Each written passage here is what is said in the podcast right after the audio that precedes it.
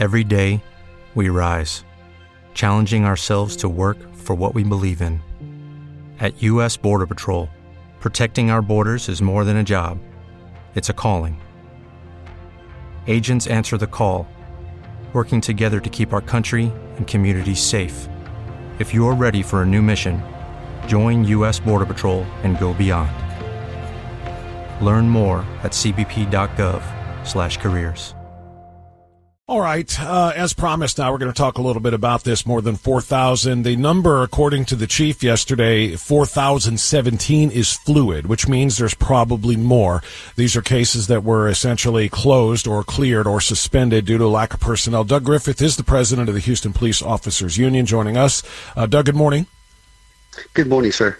So, um, it, like I said at the start, I kind of hate the story. They hate you hate the idea to think that lack of resources and lack of personnel would lead to people getting away with sexual assault. What uh, what's your reaction to what you learned yesterday? Well, I'm very disappointed in what we found out yesterday.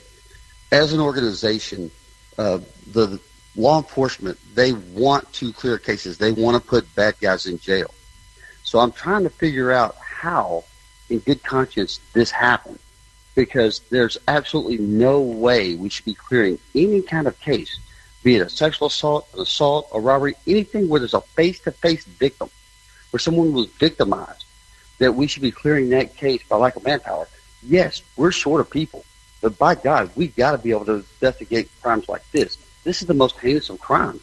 We've got to be able to get out there find these guys and put them away. I think there's confusion. If I could ask you, Doug, to, to, to, to, clarify, clarify this. When we say clearing cases, it means that they just take it off the books and there's no more investigation. It doesn't mean that they've settled it, that they've arrested anybody, that they put anybody in jail. That is correct, ma'am. Unfortunately, they clear the case, no further investigation on it unless the complainant calls in with more information or somebody calls in there's no active investigation going on. And I have a real issue with that. These these offenders, we have issues with our um, forensic science center getting evidence back. It takes almost a year to get some of this stuff back. So why are we not working these leads once we get that back? How is it that this is good, getting just basically shoved to the side on cases like this? Ongoing for eight years. So where does the buck stop on this?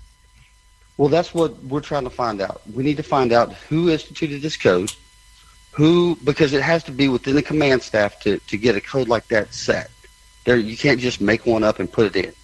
Uh, the, the, it has to be approved.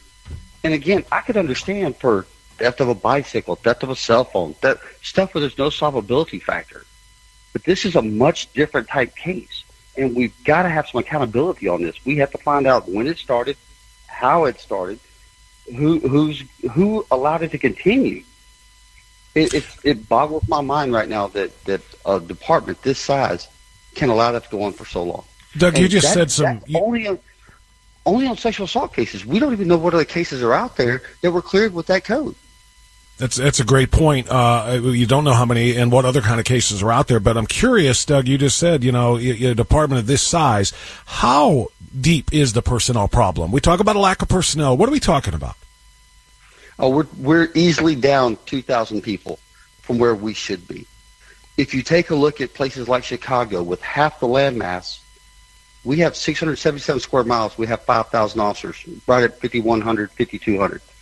If you look at Chicago, that's half the size, with only 200,000 more people, they've got 11,000. So, so what are so what are the what are the odds that that is alleviated? That, that you know that two thousand more hirings are coming in the, in the near future. I mean, uh, recruiting is tough for officers possible. all over the country and every, particularly in large cities. Absolutely, it's not possible. We, it's going to take ten years to catch up to even close to where we want to be.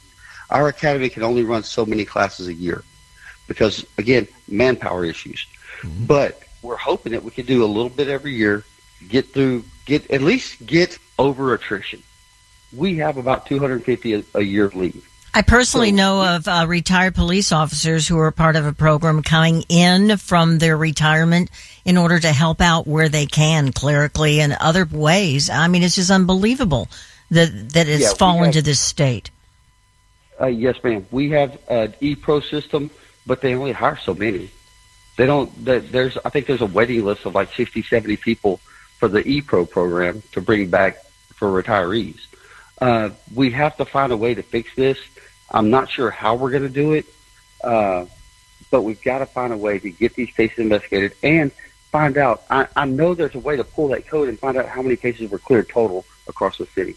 Well, the, uh, the, the, the, rough thing isn't just the ones that were cleared, like you said, of that total. I, because what you just answered, you, you have no no no way of, of getting to the number you need to be within the next ten years. It means it's going to continue. Maybe not the code, but but what message do you have? for women out there who are concerned. You know, sexual assault isn't being taken seriously in the city of Houston. It hasn't been for the last eight years, and, and they're not going to have the resources any better to make to take care of it in the future. And the victims who've had to live with it. Yeah, than the, those already. Absolutely. It, it's it's traumatic, and I feel like they're being victimized again. It really is sad, and you know, I wish there was something we could say as an organization to fix it. There's not. They've got to get boots on the ground, get out there, investigate these cases, fix them, and move forward. But it erodes the confidence that we've been trying to build back up for the last few years. And a brand new mayor who's going to have to try to turn all this around. Yes, ma'am. And I feel badly as well for the officers I apologize, Doug. I feel badly for the officers who are on the job, who are working their butts off, trying to get these cases cleared the right way by getting them solved rather than just dismissing them uh, and kicking them to the side. But those who are trying and working their butts off, uh, of course, are going to get no credit for this because all we do is see the uh, you know the lack of, uh, of, of personnel leading to these cases being kicked. So uh, it's a terrible situation, and hopefully there is a plan in place to get rid of that code that you talk about and also uh, get this problem. Um, uh, fixed sooner rather than later. Doug Griffith, president of the uh, police union. Uh, thank you very much, Doug. Get ahead of the postage rate increases this year with stamps.com. It's like your own personal post office. Sign up with promo code PROGRAM for a four week trial, plus free postage and a free digital scale. No long term commitments or contracts. That's stamps.com code PROGRAM.